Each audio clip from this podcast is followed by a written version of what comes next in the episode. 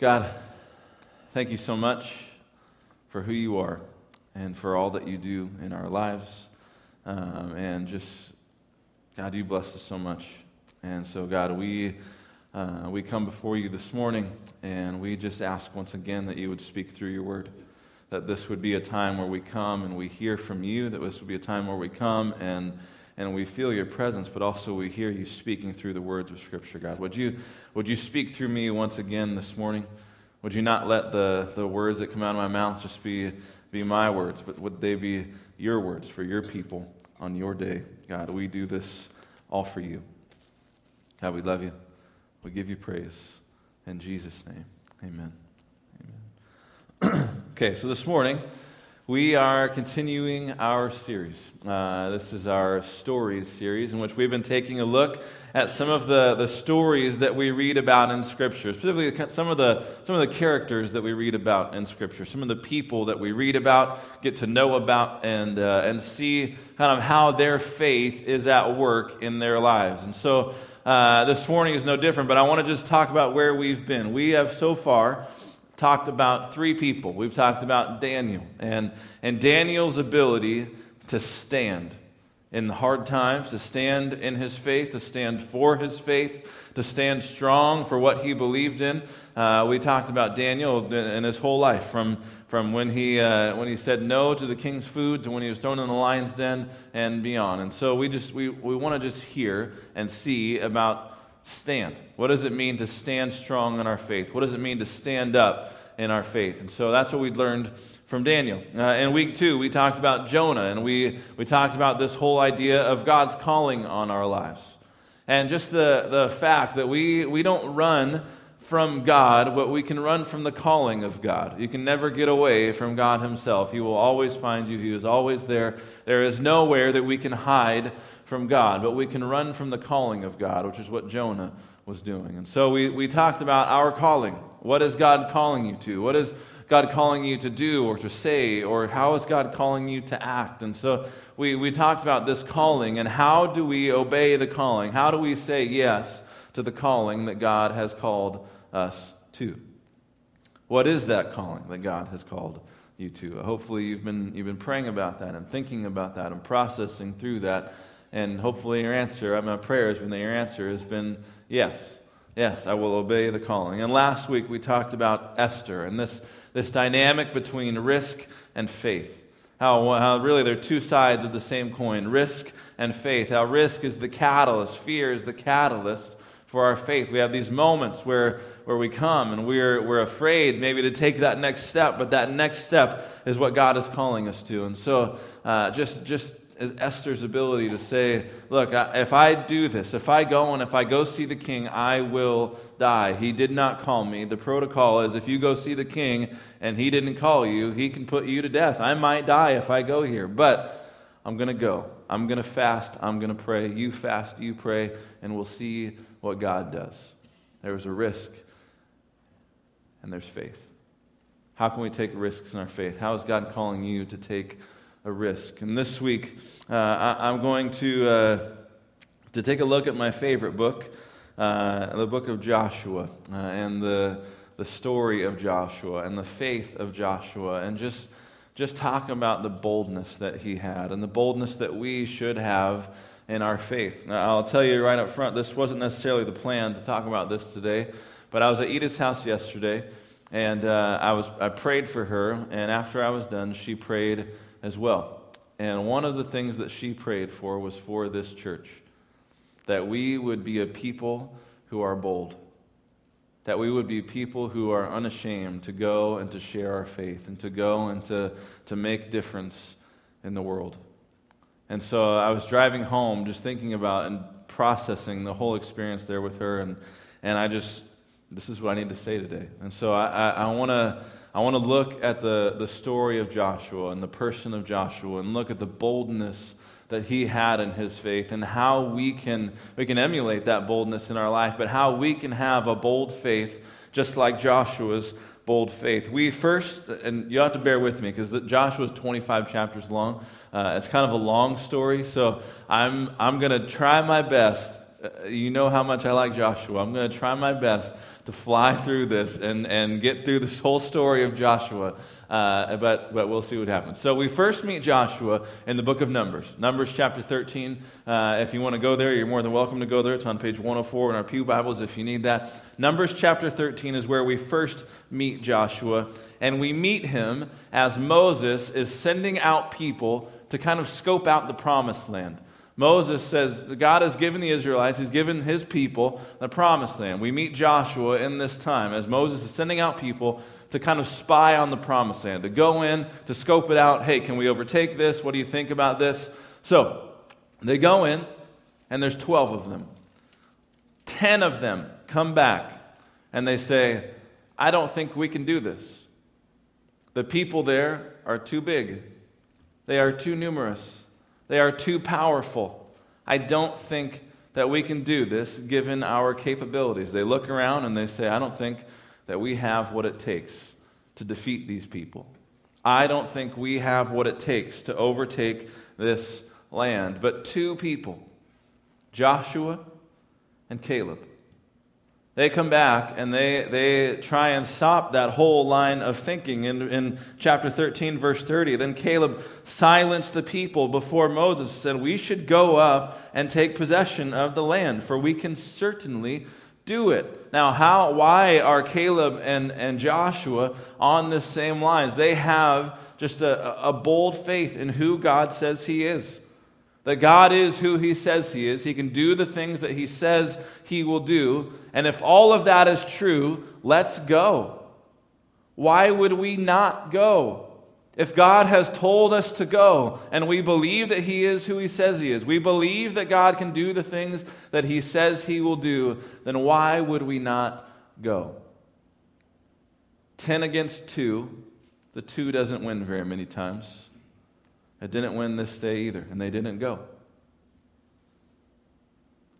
They didn't go. And so the people of God fail to enter the promised land.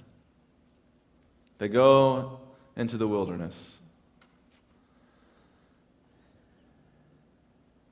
And this is, this is kind of where we pick up Joshua's story again. At the end of this wilderness period, Moses, is, Moses has died, and Joshua is now, as one of those two people who was able to say, Let's go, because God says we've got this. Joshua, one of these two people, is now the leader of the people of God. We pick up this story in the book of Joshua. If you want to turn to the book of Joshua, you get there. We get, we get to Joshua, and it's if at the beginning of Joshua, God is just kind of reminding Joshua that he can still be bold, that he can still be courageous, that he still knows what he's doing. Three times in chapter one, we hear this phrase twice from God and one from the people that Joshua is talking to, which I think is fascinating. But here's what it says in verse 6 Be strong and courageous, because you will lead these people to inherit the land I swore to their ancestors to give them. Verse 7 Be strong and courageous. Then you get to the end of the chapter, the very last verse of this chapter. It's the people of God answering Joshua as he is calling them, and he says, uh, uh, Only be strong and courageous. The very last words of chapter 1. Three times in chapter 1, Joshua is reminded twice excuse me, twice from the mouth of God, once from the mouth of the people he is talking to, be strong and be courageous. Joshua, be bold. Joshua, continue the boldness that you had long ago when you said, No, we need to go in. No, we can do this. No, let's, let's do this. If God is who He says He is, He can do the things He says He'll do, then let's go. Be strong, be courageous, be bold. And He does. And amazing things begin to happen as Joshua lives out this, this bold faith that he has. This faith that is based essentially on those phrases God is who he says he is. I believe in this God. And God has told us that we can overtake this. God will do the things that he says he'll do. So let's go. We get to, to chapter 3 of Joshua. And this is kind of the, the lesser known parting of the waters in Scripture. Right, we, all, we all know that Moses parted the Red Sea, right? but Joshua and the people of Israel here part the Jordan River to walk across the Jordan River on dry land in Joshua chapter 3. How does that happen? It happens because there is a bold faith that says, Look, God is asking us to do this. Let's do this. God has called us to go. God has said, if we do this, then the waters will part. So let's go. Let's be bold here. So he tells his people to do exactly what God told him to do, and sure enough, the waters part. They walk across on dry land.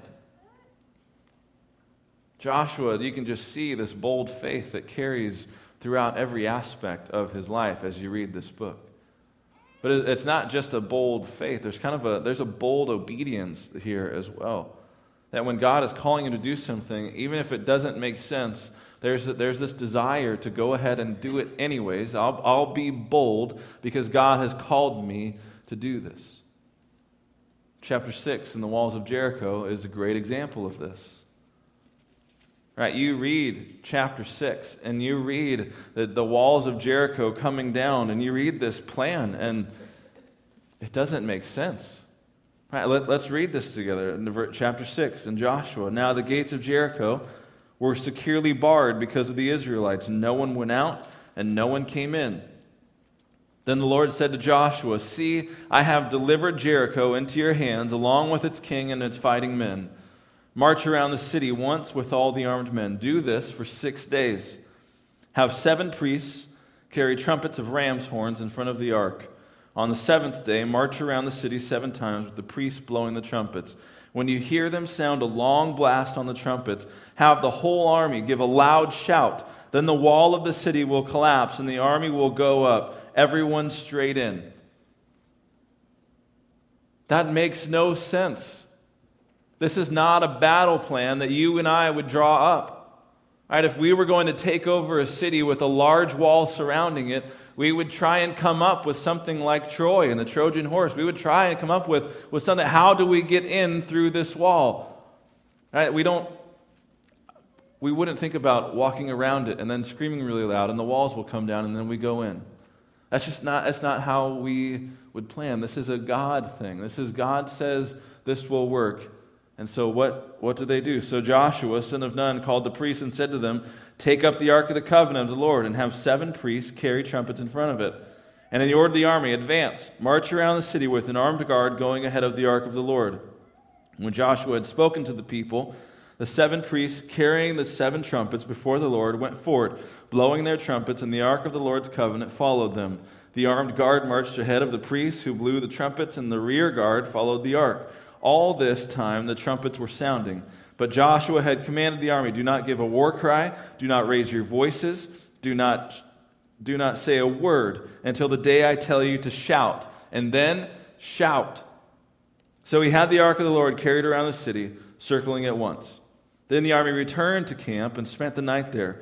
Joshua got up early the next morning, and the priests took up the ark of the Lord. The seven priests carrying the seven trumpets went forward. They marched before the ark of the Lord and, blowed, and, and blew the trumpets. The armed men went ahead of them, and the rear guard followed the ark of the Lord, while the trumpets kept sounding. So on the second day, they marched around the city once and returned to the camp. They did this for six days. On the seventh day, they got up at daybreak and marched around the city seven times in the same manner, except that on, the, on that day they circled the city seven times. the seventh time around, which the priest sounded, when the priest sounded the trumpet blast, Joshua commanded the army, Shout, for the Lord has given you the city. The city and all that is in it are to be devoted to the Lord. Only Rahab the prostitute, which is in chapter 3, we didn't go there, and all who are with her in her house shall be spared, because she hid the spies we sent. But keep away from the devoted things, so that you will not bring about your own destruction by taking any of them. Otherwise, you will make the camp of the Israel of Israel liable to destruction and bring trouble on it. All the silver and gold and the articles of bronze and iron are sacred to the Lord and must go into his treasury. When the trumpet sounded, the army shouted, and at the sound of the trumpet, when the men gave a loud shout, the wall collapsed. So everyone charged straight in, and they took the city. I mean, talk about just like an action movie. Talk about a movie that I want to see. Right? In my Bible here, I have replay room nominee. Right? I, I have this scattered throughout my Bible. I want to see this when I go up to heaven. There's got to be a replay room somewhere, somewhere you can just go and watch some of these, some of these great stories of Scripture. Right?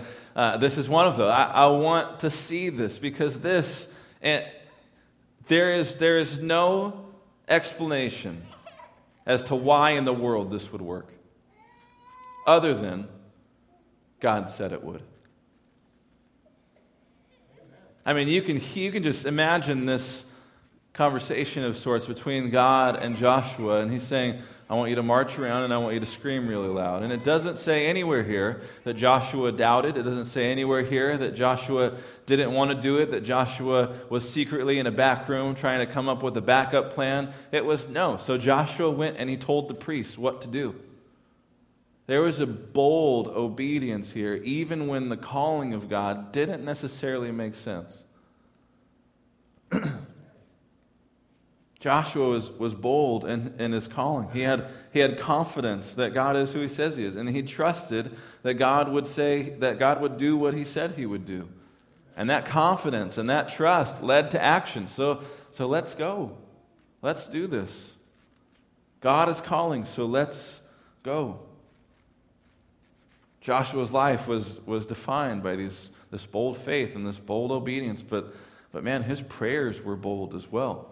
I mean, there's, there's a prayer in chapter 10. I won't stay here very long. There's a prayer in chapter 10 that is that's just insane.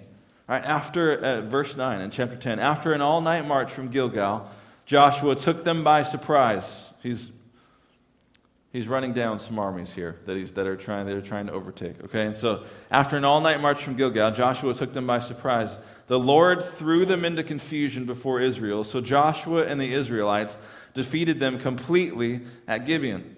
Israel pursued them along the road, going up to Beth Horon, and cut them down all the way to Azekah and Makkedah.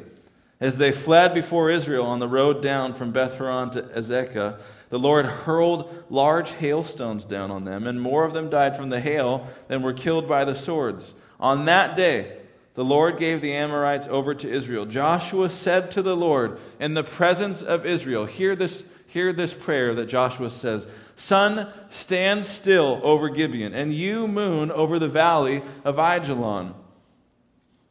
So the sun stood still, and the moon stopped, till the nation avenged itself on its enemies. Now, just, just this prayer. To, to be able to, to tell the sun to stand still and to have the faith that God could do it. I mean, that makes every prayer that I have ever prayed look awfully small. Right, these are the, this is the kind of bold prayers that he's that he's that, that describes Joshua. Joshua's boldness here is just it's incredible, and it, and it doesn't change. Right? We read throughout the whole book of just the, the boldness of Joshua. Over the next you know, 10, 15 chapters, we, he, there's 31 kings and countries that the people of God take over. They, they divide the land. The promise of Genesis 12, in which God tells Abraham, I will give you this land. Your descendants will be as numerous as the stars. I, I will give you the promised land. This promise is now fulfilled at the end of Joshua. And we pick it up. We pick it up in Joshua chapter 24 at the end of Joshua's life. The very end of Joshua's life. And I want to just read how Joshua kind of closes out his time as the leader of Israel. Here's what he says. Chapter 24, Joshua. We'll start at verse 1. Then Joshua assembled all the tribes of Israel at Shechem. He summoned the elders, the leaders, the judges, and the officials of Israel, and they presented themselves before God. Joshua said to all the people, This is what the Lord, the God of Israel, says. Long ago, your ancestors, including Terah, the father of Abraham and Nahor, lived beyond the Euphrates River and worshipped other gods. But I took your father Abraham from the land beyond the Euphrates and led him throughout Canaan and gave him many descendants. I gave him Isaac, and to Isaac I gave Jacob and Esau. I assigned the hill country of Seir to Esau, but Jacob and his family went down to Egypt. Then I sent Moses and Aaron, and I afflicted the Egyptians by what I did there, and I brought you out. When I brought your people out of Egypt, you came to the sea, and the Egyptians pursued them with chariots and horsemen as far as the Red Sea. But they cried to the Lord for help, and he put darkness between you and the Egyptians. He brought the sea over them, and he covered them. You saw with your own eyes what I did to the Egyptians. Then you lived in the wilderness for a long time. I brought you to the land of the Amorites, who lived east of the Jordan. They fought against you, but I gave them into your hands. I destroyed them before you, and you took possession of their land. When Balak, son of Zippor, the king of Moab, prepared to fight against Israel, he sent for Balaam, son of Beor, to put a curse on you. But I would not listen to Balaam. So he blessed you again and again, and I delivered you out of his hand. Then you crossed the Jordan and came to Jericho. The citizens of Jericho fought against you, as did also the Amorites the Perizzites, the Canaanites, the Hittites, the Girgashites, the Hivites, and the Jebusites, but I gave them into your hand. I sent the hornet ahead of you, which drove them out before you, also the two Amorite kings. You did not do it with your, own, with your own sword and bow. So I gave you a land on which you did not toil, and cities you did not build, and you live in them and eat from the vineyards and olive groves that you did not plant. I want to stop right there for a second. What is Joshua doing here? Joshua is just reminding them of who they are and what God has brought them through. Saying, Look, you are the people of God. And you did none of this outside of the power of God. I mean, he's reminding them of, of the plagues and the Red Sea and the battles that they had recently fought. And, and look, we're in the promised land now. He's reminding them look how far God has brought us. Look at what God has done for you, and look at what he's done for me. And then we get to verse 14. Now fear the Lord and serve him with all faithfulness. Throw away the gods your ancestors worshipped beyond the Euphrates River and in Egypt and serve the Lord. But if serving the Lord seems undesirable to you, then choose for yourselves this day whom you will serve. Whether the gods your ancestors served beyond the Euphrates or the gods of the Amorites in whose land you are living. But as for me and my household, we will serve the Lord. This is one of Joshua's final things to say to his people. He's, he's reminding them, but he's calling them to this bold commitment.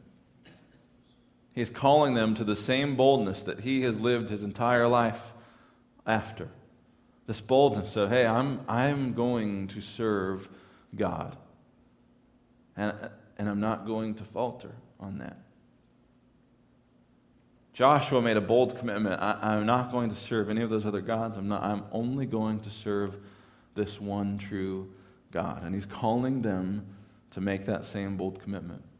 He's really doing two things in this, in this final statement to his people. Really, he's calling them to reflect. Remember. Remember, it was, that was God. It was not us. He's just reflecting, but he's also just seeing kind of where they stand. If, if serving the Lord seems undesirable to you, and he's kind of asking them where do they stand. I think sometimes we need to we need to just do what Joshua is doing here with his people. I think sometimes we need to just reflect a little bit on who God is and what he's done in our lives and how much that he has brought us through. I mean, I look back on my life and man, God has brought me through a lot of stuff. And there's there's my family's divorce that he brought me through, my mom and dad's divorce. There were some, there were some dark days of my life that God has brought me through. And I'm sure if we, if we set aside some time this morning, all of you could stand up and say, like, look, God has brought me through so much. Look at all the stuff that God has brought me through, all of that. And Joshua would just say to us, just remember that. Don't forget what God has brought you through. Look, look, let's go through all of these things that God has brought us through. Remember the plagues. Remember Egypt. Remember Abraham when he wasn't even following this God. He was serving other gods on the other side of the Euphrates, but I brought him to me and I gave him this land. Remember these battles that I just brought you through. Remember, remember, this was not done by you. You're, you're living on a land that you did not, that you didn't toil for. Remember. He's calling us to reflect, but he's also calling us to choose. Saying, look, look, God has brought you through so much.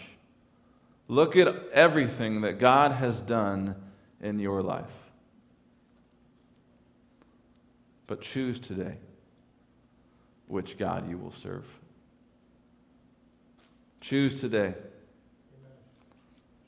It says, serve God with all faithfulness. Throw away the gods your ancestors worshiped beyond the Euphrates River and in Egypt and serve the Lord.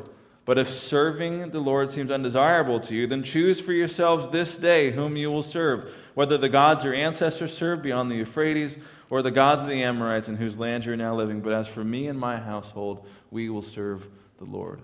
Choose this day.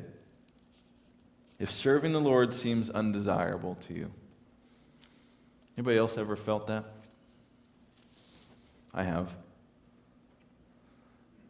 Serving the Lord wasn't always what I wanted to do. There were a lot of days that I would just rather go to the sports bar and watch football. and I did in college. I went to the sports bar and watched football. But if there's, there's a lot of days where I thought, I don't know if I want to do this. It does kind of seem undesirable at points to follow God. Sometimes it seems little unproductive. Sometimes it seems a little crazy. Like when God calls you to walk around a city seven times and yell really loud. That doesn't make sense. Sometimes following God just doesn't make sense. If serving God doesn't, it seems undesirable to you, then, but choose. Choose. He's saying it's time to, to count the cost of your relationship, to count the cost of following God and choose. If the cost is too high, then go. But make the choice. It's time to choose. Who will you follow? Will you make a bold commitment to following God? There's no more riding the fence. There's no more playing both sides. It's time to make a bold commitment. It's time to make a bold commitment. I mean, sometimes I think it's we we try to ride the fence sometimes. We try to play both sides sometimes. We try to get as close to the line of not serving God while still standing in the I'm serving God camp as we can because it's it's hard. It's difficult. I think I think we need to kind of gauge our level of commitment this morning. How committed are you to God? How committed are you to serving the God who has brought you through so much? I think there's probably, probably a few levels. Maybe, the, I mean, the first level, the bottom level, obviously, is just I'm not committed. I'm not sure about this whole Jesus thing. I, I don't really know about this whole Jesus thing. I don't know about this whole church thing. It seems kind of weird to me. It seems like just a lot of do's and don'ts. I don't get it. Uh, maybe, maybe, you're, maybe you're there this morning. You're not committed, and that's, that's okay for now. Maybe you're kind of a, I've heard it described as a fan. You come to church and, and you sing. You come to church and you know all the answers, but following God is really good when things are good. And then things go bad and we just kind of fall off. It's kind of like a fair weather sports fan. The Lions went 0 16 one year. And in the stands, you would see people there cheering with paper bags over their heads. I don't want anybody to know that I'm cheering for the Lions. I don't want anybody to know that I'm a Lions fan, but, but I'm a fan. I think sometimes that describes us a little bit. Things get rough in our faith, things get rough in our lives, and it's kind of like, well, I don't know if this whole God thing is, I think I believe, I, I think I know. I'll come to church and I'll sing the songs, I know the right answers, I know everything that I'm supposed to say, but, but I don't know that I'm truly committed to this. I'm kind of halfway. I'm a, I'm a paper bag fan of God. But I think there's, there's the next level of just being a committed follower of Jesus. What does it look like to just give my whole life to Him? What does it look like to to say, God, I'm going to give you everything that I am, and everything I am is going to work and move for your kingdom. Everything that I am, I give back to you. I'm going to serve you with everything that I have. I'm going to give you everything that I have because I am yours. I'm fully committed to you. I'm not just a fan of yours, God. I'm a, I'm a follower of yours. I'm a disciple of yours, God. I want nothing more in my life than you. Now, that is a, that's a bold commitment because the things that happen when you are fully dedicated, fully given over your life to God can be some amazing things, but sometimes they can be some really confusing things, like walking around a city seven times and yelling really loud. Where is your level of commitment this morning? See, Joshua called his people on that day, his final day with them, to choose. No more riding the fence on this. It's time to pick. It's time to choose. Which God will you serve? And he says, As for me and my house, we will serve the Lord. Amen. You wouldn't expect anything different from Joshua. Joshua was calling his people to choose. God calls us to choose as well. There's a passage in, in Revelation chapter 3, verse 15 and 16. He's talking to the church in Laodicea, and he says, I know your deeds, that you are neither hot nor cold. You're, you're not in or you're out. I don't, I don't know what side. You're just riding the fence. I wish you were either one or the other. So because you're lukewarm, neither hot nor cold, I'm about to spit you out of my mouth, he says. I'm about to just vomit you out, is the actual language there. because you are lukewarm, I can't. Because you're lukewarm, I'm going to vomit you out. There's a, there's a book uh, that I read probably 10 years ago now, 12 years ago now that really changed, um, changed my faith. It changed my life. It's called Crazy Love. And in this book, Francis Chan talks about the profile of a lukewarm person. And he gives these kind of these headlines. This is what a lukewarm person is. I just want to I want to read some of these to you this morning. And I want you to just think of yourself. Does this describe you? Lukewarm people attend church fairly regularly. It's what's expected of them, what they believe good Christians do, so they go.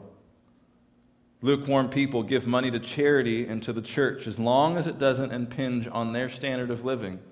If they have a little extra and it's easy and safe to give, they do so. After all, God loves a cheerful giver, right?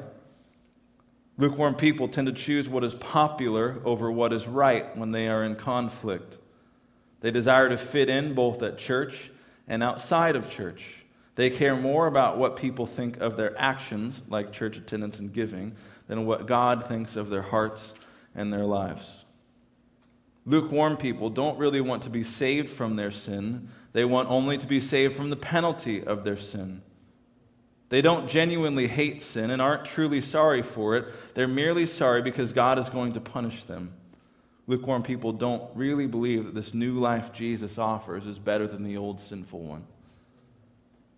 Lukewarm people are moved by stories about people who do radical things for Christ, yet they do not act. They assume such action is for extreme Christians, not average ones. Lukewarm people call radical what Jesus expected of all his followers. Lukewarm people rarely share their faith with their neighbors, coworkers, or friends. They do not want to be rejected, nor do they want to make people uncomfortable by talking about private issues like religion. Lukewarm people gauge their morality or goodness by comparing themselves to the secular world. They feel satisfied that while they aren't as hardcore for Jesus as so and so, they are nowhere as horrible as the guy down the street. Lukewarm people say they love Jesus, and he is indeed a part of their lives, but only a part. They give him a section of their time, their money, and their thoughts, but he isn't allowed to control their lives. Lukewarm people love God, but they do not love him with all their heart, soul, and strength. They would be quick to assure you that they try to love God that much, but that sort of total devotion isn't really possible for the average person. It's only for pastors and missionaries Lukewarm people love others, but do not seek to love others as much as they love themselves. Their love of others is typically focused on those who love them in return, like family, friends, and other people they know and connect with. There's little love left over for those who cannot love them back, much less for those who intentionally slight them, whose kids are better athletes than theirs, or with whom their conversations are awkward or uncomfortable. Their love is highly conditional and very selective and generally comes with strings attached. Lukewarm people will serve God and others, but there are limits to how far they will go or how much time, money, and energy they are willing to give. Lukewarm people think about life on earth much more than often than eternity in heaven. Daily life is mostly focused on today's to do list, this week's schedule, and next month's vacation. Rarely, if ever, do they intently consider the life to come Regarding this, C.S. Lewis wrote If you read history, you will find that the Christians who did most for the present world were precisely those who thought most of the next. It is since Christians have largely ceased to think of the other world that they have become so ineffective in this one. Lukewarm, sorry, lukewarm people do whatever is necessary to keep themselves from feeling too guilty. They want to do the bare minimum to be good enough without requiring too much of them. Lukewarm people are continually concerned with playing it safe. They are slaves to the God of control. This focus on safe living keeps them from sacrificing and risking for God. Lukewarm people do not live by faith. Their lives are structured so they never have to. They don't have to trust God if something unexpected happens. They have their savings account. They don't need God to help them, they have their retirement plan in place. They don't genuinely seek out what life God would have them live. They have life figured and mapped out. They don't depend on God on a daily basis. Their refrigerators are full, and for the most part, they are in good health. The truth is, their lives wouldn't look much different if they suddenly stopped believing in God. That last sentence there, I think, really describes what it means to be lukewarm. Their lives wouldn't look much different if they suddenly stopped believing in God.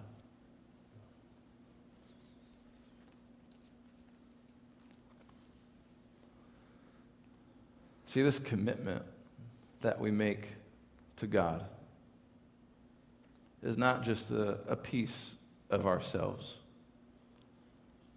We are giving all of ourselves, our whole being, everything that we are, to this God. And I love that Joshua doesn't lead with that, that's kind of intimidating. Until you go back and you look at all of the things that this God has done and who this God is and all that this God has brought you out of. And why would we not give all that we are to this God? And it's a, it's a bold commitment to say yes to this God, to say, I will give all of myself to this God, but it's time to choose. Choose this day whom you will serve. But as for me and my house, we will serve the Lord. My prayer is that that can be your bold commitment this week. As for me and my house, we will serve the Lord. Let there be no other gods. Let there be no distractions. Let there be nothing in between my relationship with God. As for me and my house, we will serve the Lord. We will do it boldly, as Joshua did. Let's pray. God, we love you so much. God, we look at the story of Joshua in the book of Joshua, and we see just his life, and we see the, the boldness that he lived with. The boldness to be able to, to obey some of these commands that you're giving him, like walk around the city seven times and yell really loud, and the city will be delivered, or, or step into the water, and the waters will part, and you'll walk across on dry land, or or all of these different things that, that, you, that you said in the book of Joshua. God, will we just look at the boldness of his life and look at our life and, and may we glean something from this, God. May we be a people of bold faith who are unashamed and unafraid to go out and to, to reach people for you, to go out and to, to share our faith and to, to talk about you, God. Would we be people who are described by our boldness, particularly when it comes to you. God, would we listen to your calling? Would we listen to your instruction? And would we be reminded that you are who you say you are? That you will do the things that you say you do, and they may that realization cause us to act and to go. God, we love you. We give you praise. We give you thanks. And we pray this in the name of your Son, Jesus. Amen. Amen. Would you stand with me this morning? Before you go, I just want to say a, a prayer blessing over you. Just hold your hands, receive this blessing. May our God, a bold, loving, powerful God, May He give you peace this week. May He give you strength this week. May He remind you all that He has done in your life. And may that realization cause you to be bold, to make a difference in your community, and to live for Him. Go in the peace of Jesus Christ this morning. Amen and amen. Thank you for coming this morning.